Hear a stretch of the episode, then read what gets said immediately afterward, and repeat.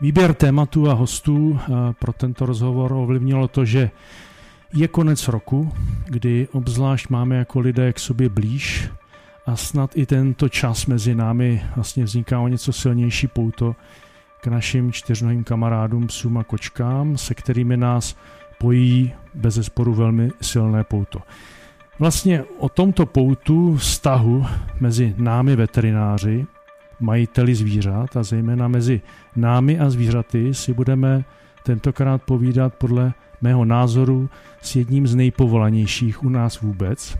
A to je zakladatel a majitel velmi úspěšné specializované veterinární kliniky v Olomouci a jeho dva synové, všichni tři hlavní specialisté této kliniky. Mým milým hostem je kolega veterinář Petr Procházka a jeho oba synové veterináři Jakub a Dominik.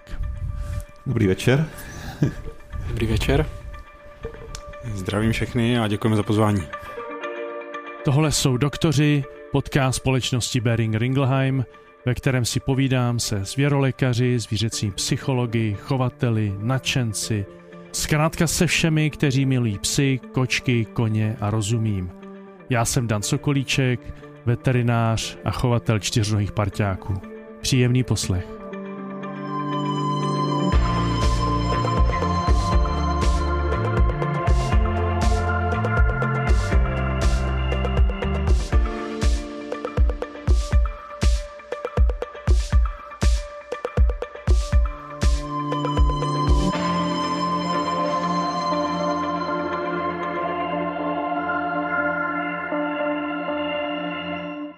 Začnu nejdřív, Petře, u tebe. Na těch webových stránkách jsou mota eh, dvou Aha. mimořádných osobností tohoto světa a, a historie světa. To znamená, když se podívám, je tam moto svatého Františka z Asisi. Bůh si přeje, abychom byli oporou zvířat, potřebují-li pomoc. Každá bytost v nouzi má stejné právo na ochranu. A pak je tam i od Mahatma Gandhiho moto, čím bezbranější je živá bytost, tím větší nárok má na lidskou ochranu před lidskou krutostí. Můžete mě, prosím, každý z vás vybrat podle vás, co nejvíce bychom měli jako lidé, chovatele, sledovat u svých mazlíčků. Kde vlastně vnímáte tu nejdůležitější roli nás lidí, majitelů a chovatelů zvířat v tom, abychom byli co nejvíce prospěšní právě tomu, co zvířata kolem nás potřebují. To znamená, aby měli optimální zdraví, nebo alespoň, aby o ně bylo postaráno, protože nemoci a bolesti jsou nepostradatelnou součástí života. Petře, můžu začít u tebe? Určitě, tak eh, jak už jsem říkal, na ty obecné otázky se odpovídá nejhůř a je těžké, protože jsme se na to nemohli připravit, ale to není žádná výtka, to je asi záměr a já to chápu proč.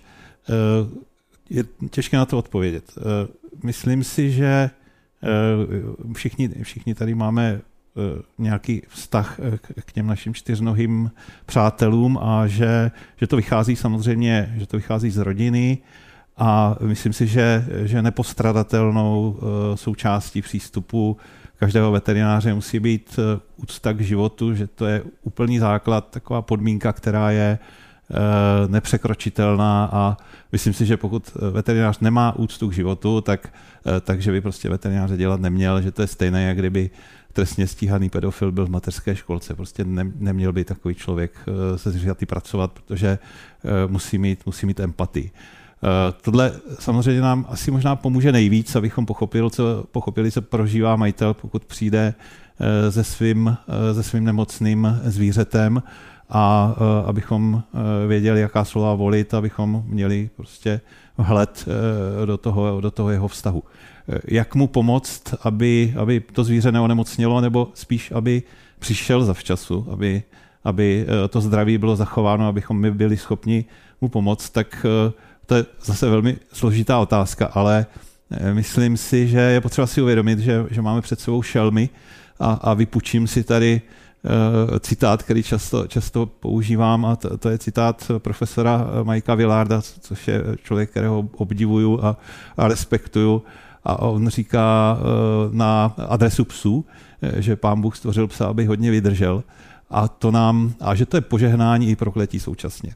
A eh, je to, je to požehnání v tom, že samozřejmě vydrží věci, které by možná člověk nezvládl, ale prokletí je to v tom, že řada věcí není na první eh, pohled eh, na tom pacientovi vidět a zdá se, že dlouhou dobu je zdravý a že nemá žádné problémy. A tohle to přináší určité zkreslení, protože člověk si může stěžovat na řadu subjektivních příznaků a to ten náš pacient, který, který je veselý, eh, který má spoustu energie, eh, eh, navíc, mnohem víc než člověk, tak, tak to zakryje vlastně až dlouhou dobu, až to vyvrcholí do nějaké krize, která může být fatální. Takže všímat si určitě i banálních příznaků. Já samozřejmě nechci majitele ponoukat k tomu, aby chodili s každou blbostí k veterináři, ale musíme si uvědomit, že že ta intenzita těch příznaků nemusí být eh, eh, tak velká, jak by třeba člověk očekával, a obzvlášť pokud ty příznaky trvají delší dobu eh, a, a nelepší se a, a ten pacient prostě není, není v pořádku, tak by, tak by neměli asi čekat, až opravdu to dojde do, do stavu, kdy, kdy to zvíře je v těžkém stavu a kdy mu možná už nebudeme moci tady zachránit život. Já vás poprosím, kluci, Dominiku, Kubo, jak vy vnímáte tohleto z vašeho pohledu? Co vlastně radit majitelům? Já si nenabídnu tak košatou odpověď jak táta, ale co si myslím, že je důležitý, podobně jako u lidí, tak e, je nějaká prevence, nějaký pravidelný jako příchod na tu veterinu, protože jsou věci, které na těch, na těch našich kamarádech můžeme pozorovat, ale některé věci poznat nejdou. A to, co mě napadá jako první z mého denního pracovního života, tak je například šelest na srdci, který prostě nejde většinou slyšet jinak než fonendoskopem a, a like eh, to nemůže zachytit. Ale potom takový ty základnější věci, co mi přijde prostě tomu kamarádovi naslouchat. No. A když eh, projeví nějaký problém, tak, eh, tak to nezanedbávat. A pak třeba u mýho vlastního, u mýho vlastního čtyřnohého kamaráda a nebát se třeba ani těch kontrol. Já jsem se jich sám bál, když byl zjištěn nějaký problém, protože jsem se bál, že to bude horší a, a přiznám se, to za, jako co sám majitelům občas jako vytýkám, že zrovna na kardiologické vyšetření přišli místo místo po půl roce, po 12 měsících, nebo ještě později, nebo nepřijdou nikdy, tak sám jsem třeba tu kontrolu párkrát prodloužil, protože jsem měl strach, jak to dopadne, protože jsem ho miloval a, a bál jsem se prostě, jak se to bude vyvíjet a, a určitě to není, není dobře, no. takže určitě na ty, na ty kontroly chodit a, a tím se snažit předcházet eh, těm problémům a využít tu možnost eh, toho času, kdy se to ještě dá třeba ovlivnit a potom zlepšit život, kvalitu života a, a prognózu. Jakube, můžeš nás doplnit ještě? Jasně. E, pro veterinu je specifická jedna věc, že my máme vždycky k dispozici informace, které jsou na prvním místě od toho pacienta, to znamená e, ten jeho stav, jak e, nám je prezentován v ordinaci, to znamená na první pohled vidíme, nebo jsme schopni odhadnout, jestli ta situace je vážná nebo ne ale um, zásadně právě vždycky to, co se dozvíme od uh, majitelů, od lidí. To znamená, že možná kdyby měla zaznít nějaká drobná rada, tak by to bylo uh, klidně nebát se s náma uh, komunikovat i ty um, zdánlivě nepodstatné detaily, uh, právě to, jak se zvíře chová uh, v domácím prostředí protože my, když to zvíře vidíme na vyšetřovacím stole, tak ono je samozřejmě úplně v jiné situaci. Když se bavíme o kočkách, tak ten rozdíl je enormní a my samozřejmě máme omezený prostor na to, jak reagovat ale hlavně jde o to, že eh, nás může spousta věcí, eh, tak říkajíc, eh, napadnout nebo cinknout právě v ten moment, kdy lidi zmíní to, co se změnilo doma, to, jak se ty zvířata začaly chovat najednou podezřele, nebo co pozorují, že se změnilo a proč vlastně přichází. Takže klidně možná nebát se, nebát se změnit zdánlivě nepodstatné detaily. Může to pomoct, myslím, a prevence samozřejmě souhlasím. Může hodně pomoct. Nevím, jestli Petře chceš to doplnit. Já, já myslím, že tady je skvělá věc. Máme všichni doma v kapse kameru a uh, velmi pomáhá, obzvlášť u, u pacientů, kteří třeba kašlou, uh, tak nahrát ten zvuk, protože uh, máme reverzní kýchání, máme expektoraci, máme kašel, máme dávení a to všechno někdy majitele zahrnují pod, pod nějaký název dušnost nebo, nebo dušení a, a ten pacient to dělá několikrát za den a, a majitele nenapadne, aby vytáhli telefon a nahráli si to. Velmi to pomůže.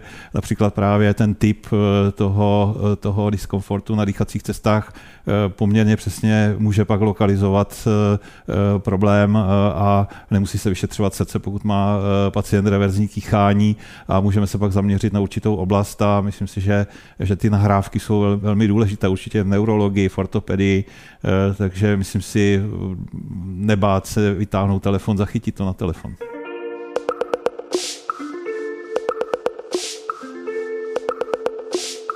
Samozřejmě jsou tady klasické věci, jako je, jako je krmivo, eh, jako je určitá disciplína v tom, abych eh, nepoužíval eh, pamlsky, které jsou solené, ochucené, abych dával pozor, jestli ten pacient nekouše předměty, které by mohl spolknout, aby jsme pak nemuseli používat tady endoskop, který je za mnou, aby natáhání extrakci cizích těles Eh, čili určitá předvídavost, ta, ta, eh, ta zodpovědnost je vždycky spojená s předvídavostí.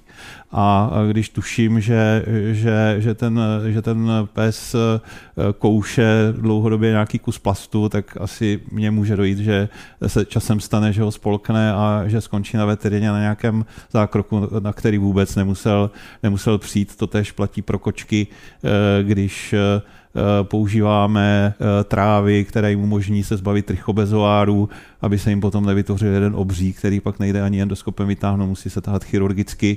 Eh, další Další takový příklad, nepřehlížet prostě příznaky, které nejsou zdánlivě závažné, například chronický průjem, který přetrvává řadu měsíců, a uh, já prostě eh, na to nehledím, protože ten pacient se pořád chová jako relativně, eh, relativně živě a musím vlastně přemýšlet nad tím, jaké důsledky to pro ten organismus musí mít, čili nepřehlížet tady ty věci, předvídat a to, to, to opravdu je vidět u majitelů, kteří jsou zodpovědní, že také mají většinou mnohem vyšší průměrný věk těch svých miláčků, než lidé, kteří prostě zodpovědní nejsou.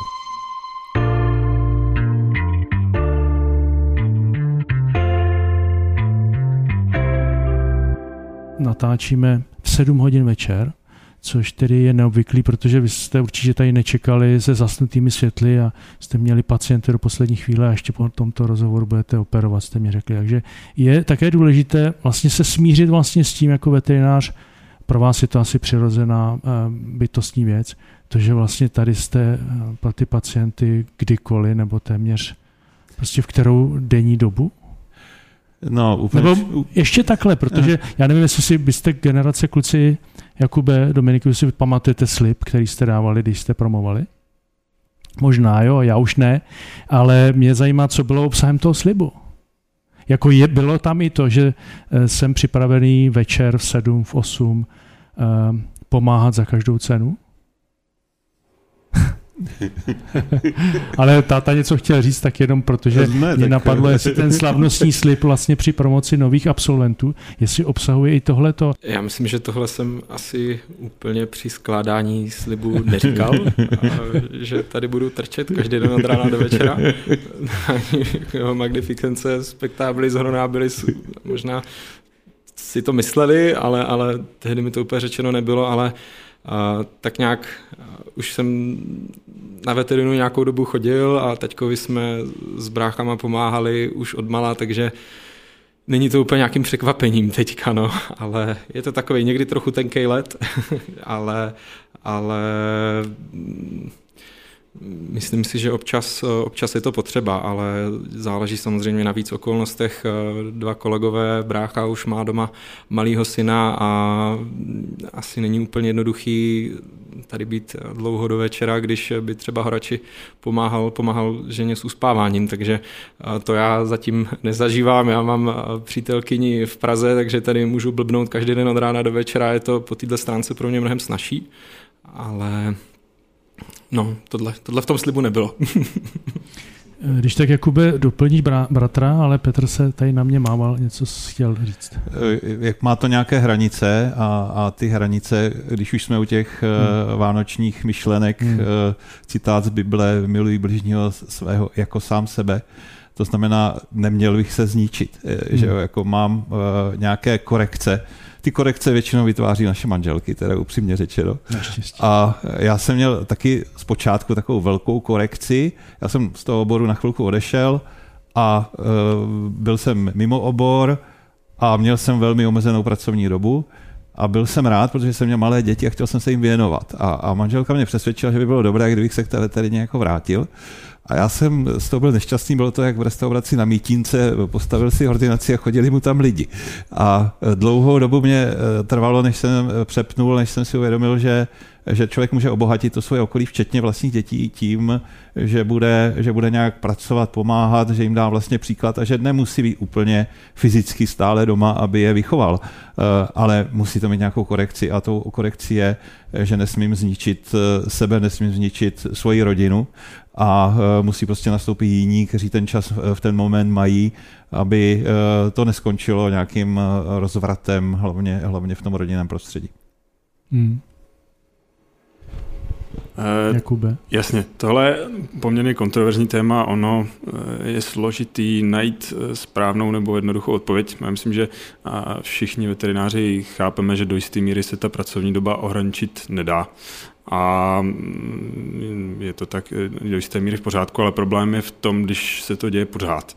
A ono samozřejmě potom to může přejít do té fáze, že aniž bychom si to třeba uvědomovali, tak velice brzo můžeme um, jednat jinak, než bychom jednali normálně při plné síle od počatí a samozřejmě se to podepíše ve výsledku zase na zvířatech, na těch parťácích, kterým se snažíme pomoct a taky na těch lidech, se kterými jednáme. Takže ono je potřeba prostě jenom dbát na to, aby e, se to prostě nepřehouplo do toho jako za mě úplně katastrofického scénáře, kdy e, je člověk v práci nevidím, nevidím a nemá to žádný hranice. To znamená, že nejlepší asi ten scénář, že víme, že existuje člověk, který eh, nás vystřídá a že máme eh, na koho se obrátit a samozřejmě eh, jako téma pohotovostí je do jisté míry složitý, protože být pohotovost a dokázat zajistit non-stop péč není vůbec jednoduchý a asi těch kolegů, co to dělají, jako velice vážím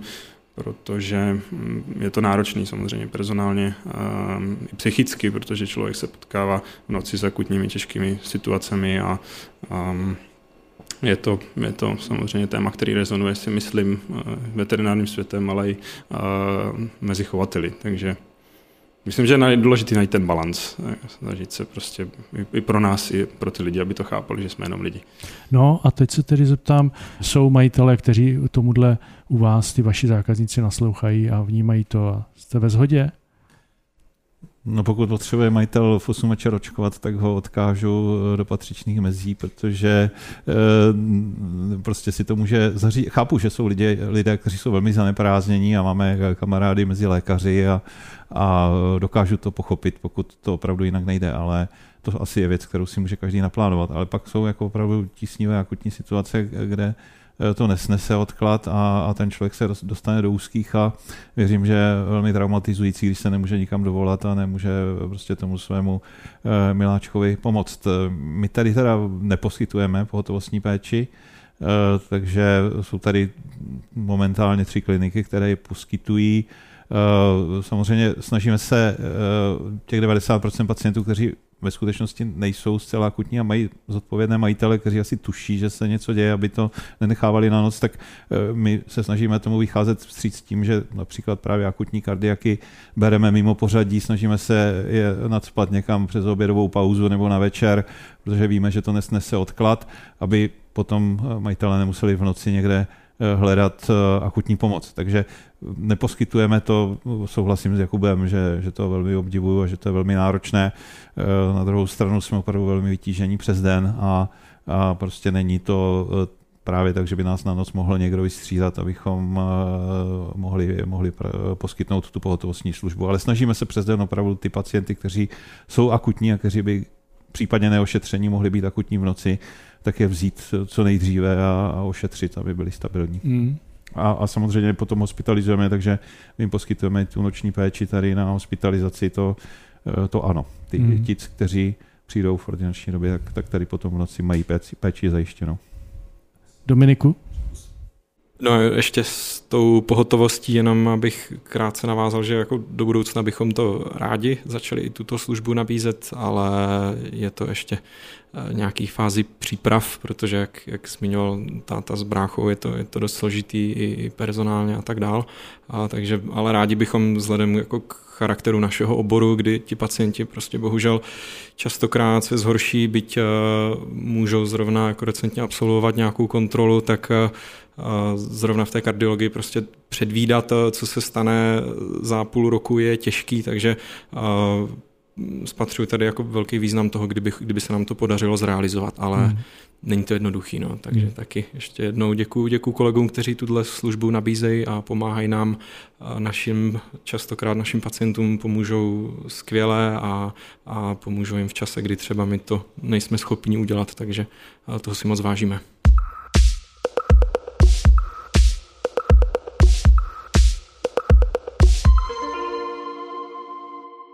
Pomali se blížíme k nějakému závěru. Každopádně jsem si nemohl nevšimnout něčeho unikátního, co je, že vlastně oddělujete prostor pro pejsky a pro kočky samostatnou čekárnu. Jo. Já tě poprosím, Petře, vlastně co je eh, to podstatou tohoto oddělení samostatné čekárny a samostatné čekárny pro tedy psy a kočky. Hmm. A i krátce jenom představ tuto kliniku, protože si myslím, že si to zaslouží pro tento region, ale možná pro celou Českou republiku. Eh, my jsme při plánování té, té velké rekonstrukce eh, se rozhodli, že, že přibližně čtvrtinu eh, těch nových prostor věnujeme čistě kočkám. Máme vytvořený, nebo v momentě, kdy se dokončí i ta, nebo zrekonstruuje ta původní část, tak budeme mít zcela samostatný chod pro kočky, bude tam samostatná recepce, čekárna, ale také ordinace a samostatná hospitalizace Eh, pak samozřejmě ty další diagnostické eh, procedury, hm, jako je rengen, ultrazvuk, tak to už je pak společné, ale většinu času dokážou eh, strávit kočky odděleně. Jsou to prostě stresová zvířata, která nesnáší přítomnost, obvykle nesnáší přítomnost psů. Ten stres, který doprovází samotnou cestu na kliniku, onemocnění, které většinou si sebou přináší, Eh, tak eh, pokud ještě eh, zhoršené tím, že, že musí čekat ve společných prostorách někdy se štěkajícími psy, tak, tak jim samozřejmě nepomůže. A u kardiaku obzvlášť tam opravdu stačí udělat něco špatného, vystresovat tu kočku více, než, než by si člověk přál a, a to zvíře začne kolabovat. Takže považuji to za velmi důležité. My jsme samozřejmě věděli, že, že ta plocha, kterou eh, tomu věnujeme, že je velká, nebyli jsme si úplně jistí, jestli děláme správnou věc, ale čím dál tím více teda eh, jsme přesvědčeni, že, že to bylo eh, rozhodnutí správné a myslím, že často, často ukáže a, a chceme, aby prostě kočky byly v tichém, klidném prostředí, kde je právě psi neruší a aby, aby ten i, i ta péče pro ně byla příjemnější a, a očekáváme i lepší výsledky vlastně naší péče.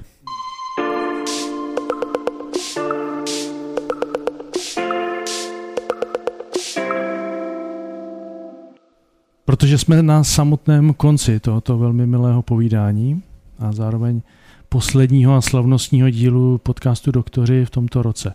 Je eh, na místě se vás zeptat, jestli nechcete právě v tomto slavnostním díle něco na závěr, něco říct.